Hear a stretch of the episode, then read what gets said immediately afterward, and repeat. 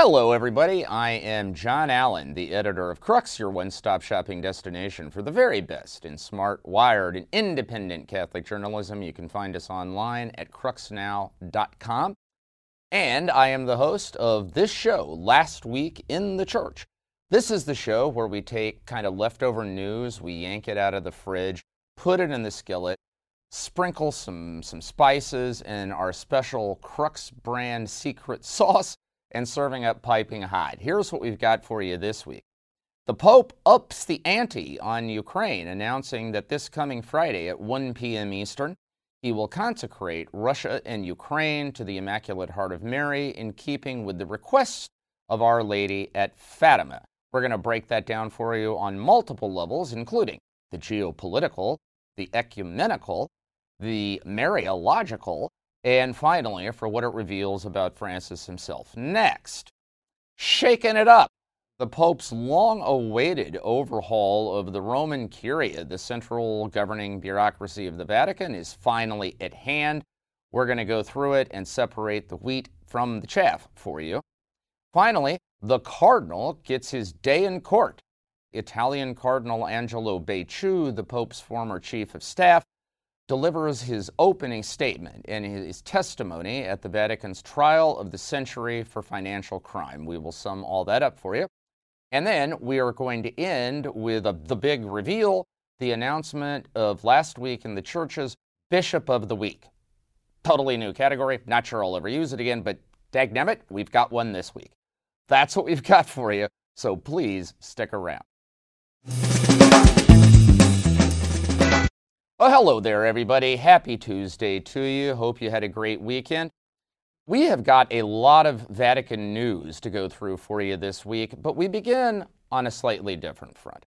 From the outside, you might think that the big dividing line in Rome is between, I don't know, liberals and conservatives, fans of Pope Francis and his critics or maybe between church and state, between practicing Catholics and anti clericalists, even maybe between North and South. There is a big North South divide here in Italy. It's not unlike the United States, and Rome is smack dab in the middle.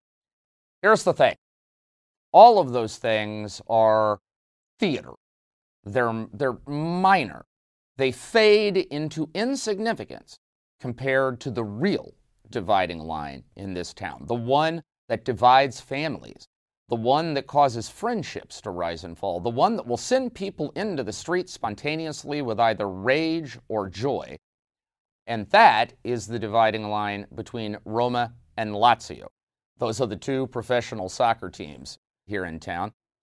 Now, you could think maybe, you know, for an American analogy, Yankees, Mets, Cubs, White Sox, but not so. Because in America, our sporting passions are divided across at least eight things. We, we got professional football, baseball, basketball, and hockey, and we got the college versions of all of those things.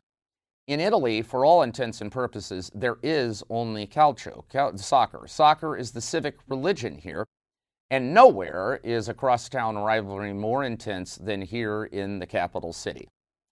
Now, so, when these two teams encounter one another in what's known as the Derby, happens twice a year, it's a big deal. The city comes screeching to a halt. And Sunday night, there was the Derby. Roma and Lazio played here in the Olympic Stadium. Now, when I got here to Rome more than 20 years ago, I spontaneously became a Romanista, fan of Roma. When my wife got here, almost a decade ago. She did the same thing. So our family is Romanista. Sunday night, we had a friend over who was also Romanista.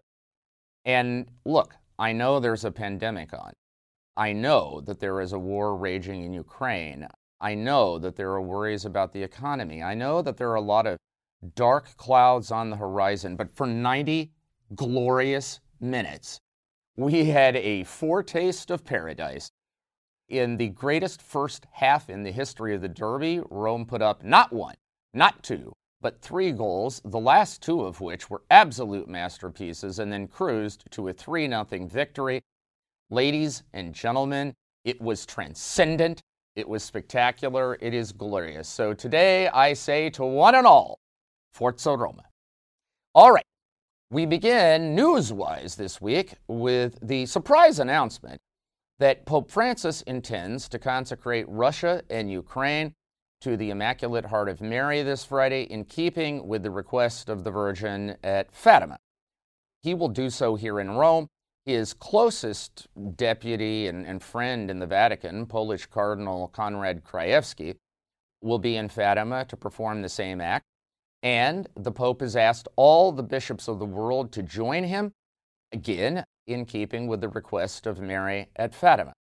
Now, in terms of global news coverage, this didn't light up the scoreboard. You know, it's not the same thing as Biden transferring shoulder launched anti tank missiles to Ukraine or Zelensky demanding that Putin talk to him. I, I get that. But in church terms, this is sort of an earthquake. Up to this point, the drumbeat of criticism against Francis has been that he has been too reticent, too diplomatic, too even handed, hasn't denounced Russia or Putin by name, and on and on. In, in again, in, in Catholic and spiritual terms, this is the most dramatic statement the Pope has made because let us remember that Fatima was the premier devotion of anti Russian hawks during the Cold War. Remember that Mary in 1917 announced to the seers at Fatima that one day she would ask for the consecration of Russia. She delivered that request in 1929 and specified that if it didn't happen, then there would be wars and persecutions. Russia would spread its errors throughout the world, you know, mass hysteria. And we all know what has happened subsequently leading up to the present day. So for the Pope to identify himself with that devotion at this moment in time is dramatic. That's the geopolitical level. It will be seen by the Russians and has been seen as the clearest anti Russian statement regarding this war that Pope Francis has made so far. As far as the ecumenical dimension of this, believe me, the Russian Orthodox have not missed the significance of this either. We have already seen an increasing big chill in ties between the Vatican and the Patriarchate of Moscow. This mostly because Patriarch Kirill, who tried a little bit to be even handed at the beginning, has become increasingly shrill in his pro Kremlin, pro Putin statements. This, as the war has raged on and become increasingly brutal, the Pope's top diplomat, Italian Cardinal Pietro Parolin, the Vatican Secretary of State, has become increasingly sharp in his condemnation of Russia and Russian atrocities in Ukraine. And now this. The likely consequence is that it is going to set back ecumenical relations between Rome and Moscow for some time to come, although that comes with a big if. And the big if is does Putin survive this crisis? If he doesn't, if somebody else takes over in Moscow with perhaps a different attitude, then ecumenical relations will be recalibrated too, because let's face it, the Russian Orthodox Church for centuries has done nothing better than take its cues from the Kremlin. We'll see. Mariologically, there's probably going to continue to be some debate about whether this act actually fulfills the request of the Virgin, because the Pope is consecrating not just Russia, but Ukraine. You may remember that when Paul VI consecrated the world to the Immaculate Heart of Mary in 1964, when John Paul II did so in 1984, both popes stating that they were acting in accord with the Fatima request. Hardcore Fatima devotees said, nope, not good enough, because it doesn't specifically mention Russia, and not all the bishops are participating. Now, in this case, it does specifically mention Russia, though admittedly not just Russia. And all the bishops have at least been invited to participate. They haven't been ordered to do so. Some probably won't. And that will leave some room for criticism as well.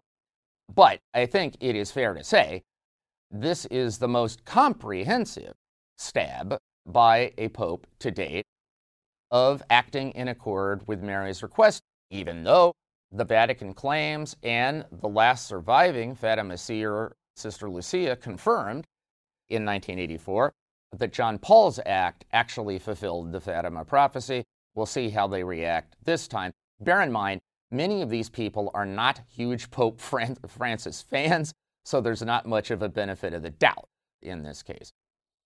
Finally, what does this tell us about Francis himself? Well, what I think it shows is that for all the ways in which Pope Francis profiles as a maverick, an innovator, even a revolutionary, he is, in other ways, surprisingly traditional. I mean, think about his approach to governance. He governs like an old school Jesuit superior. Yeah, there's a system, and he will consult it if he wants to, but he consults anybody he feels like, keeps his cards very close to the chest, and then when he's ready, he makes his own decision. There's no vote, no yes or no, no, you know, approval process. He just decides and then definitely expects everybody else to fall into line. What is that if not traditional Jesuit leadership? But it's probably with the Virgin Mary that his traditionalism is the most clear.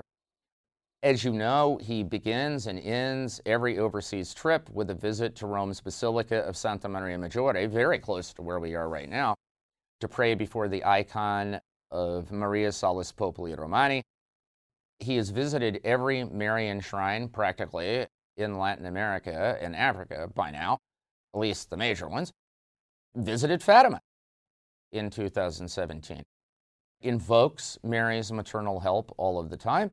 He is classically Latin American popular devotion in that sense.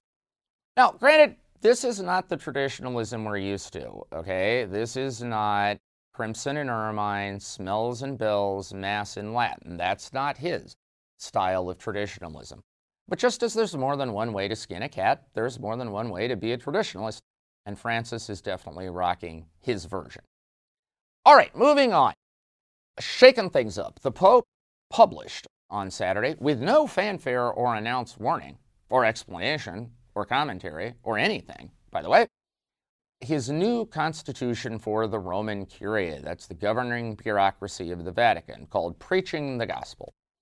And the idea basically behind it is to try to convert the Roman Curia into an agent of mission and evangelization. What are the big changes? Well, the Pope has opened leadership of Vatican departments to all baptized persons in the church, which of course includes laity, which of course includes women. Um, I mean, to get down into the weeds a minute, he has settled a long running debate as to whether to exercise vicarious authority in the name of the Pope required being in holy orders. Question has never really been definitively resolved, but heretofore the working answer was yeah, it does. However, he has specifically stated in this apostolic constitution that that is not the case. Any baptized person can exercise vicarious authority. And so this sets the precedent for naming a layperson to head basically any Vatican department a pope might like although he did specify that it has to be related to their competence and experience.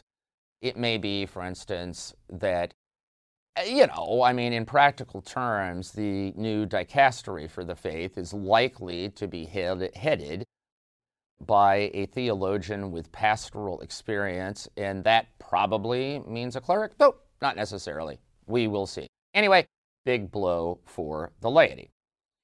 All right, footnote to this, by the way. The Pope has opened the door, sure, but he has not addressed what the other problem is with getting qualified laity, especially at senior positions, to work in the Vatican, which is cash.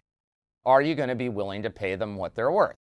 I mean, you may remember when Cardinal George Pell came over to run the new Secretariat for the Economy, he brought his CFO from Sydney, Danny Casey, veteran, experienced top level Aussie businessman and paid him 400,000 euro, which was a scandal in the Vatican. And ultimately, they decided it was unsustainable. Do bear in mind, that was a significant pay cut relative to what Casey can command at home in Australia.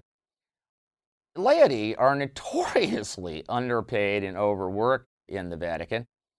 Remember, the, in a tremendous act of paternal generosity, Pope Francis recently expanded the paternal leave allowance for new fathers in the Vatican from one to three days. Okay, just to tell you what the climate is like. Are they going to be willing to put their money where their mouth is and pay cash on the barrelhead to get the kind of high profile, high octane, uber qualified laity that some of these gigs actually need? We will see. A second point of interest from the new Constitution it was, in a sense, a great act of leveling in that the, the old distinction between congregations and councils and so on is now gone. Everything is a dicastery, except for one, and that is the Secretariat of State, which has long been the 800 pound gorilla of the Vatican scene, but we're now going to have to call it the 1600 pound gorilla because it is the only non dicastery left standing, and the Constitution specifically says basically it's in charge of everybody else. I mean, it uses the word coordinating, but we all know that to coordinate is to control.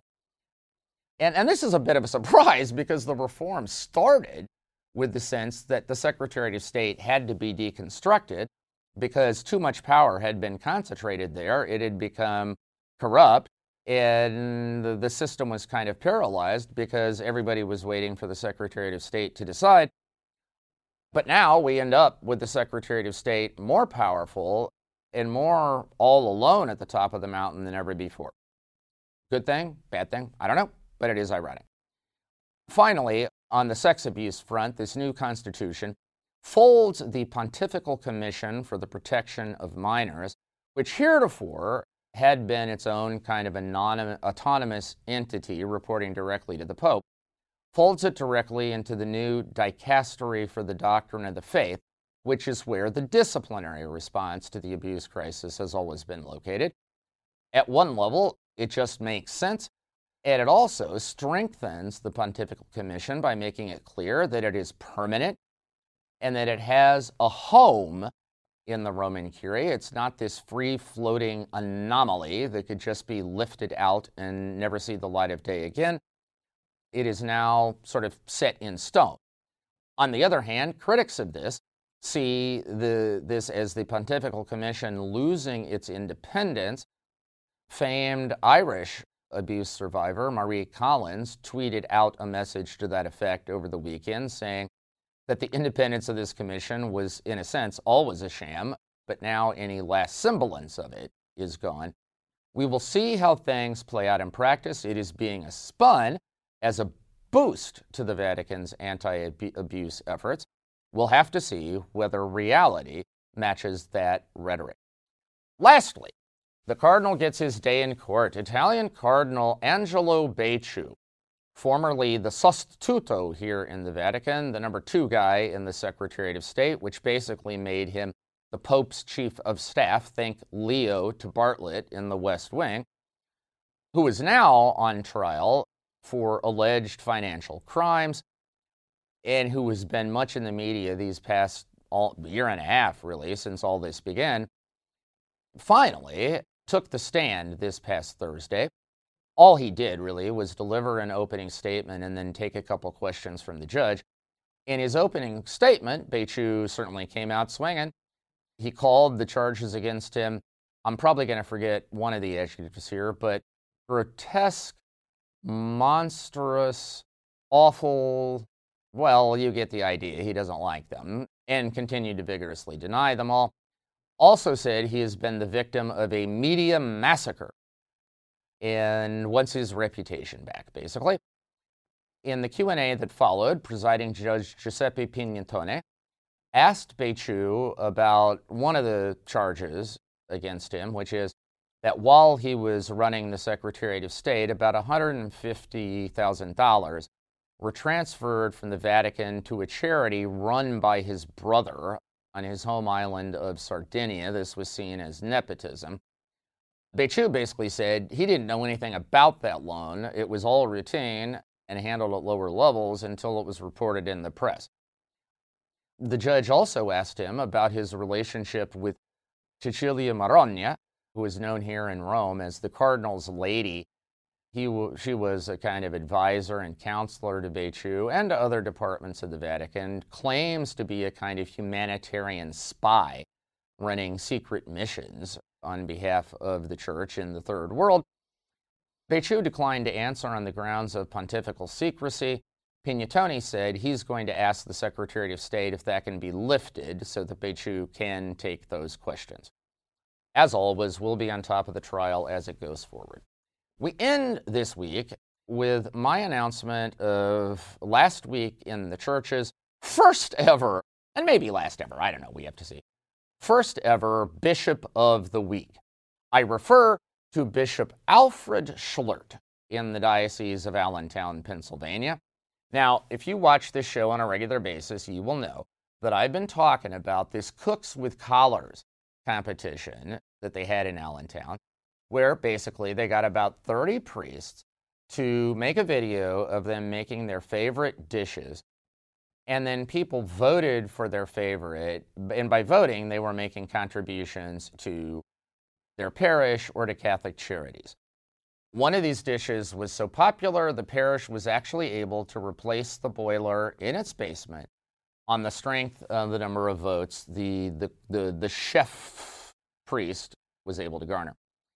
Now, along the way, one of these priests was shown wearing an apron that said, Many people have eaten in this kitchen and gone on to live healthy, normal lives. I was just utterly charmed and said so on air. In response, Father Phil Hamill of the Diocese of Pro- Provincetown of Massachusetts shipped me such an apron, earning my undying gratitude. Now, I thought that was the end of it.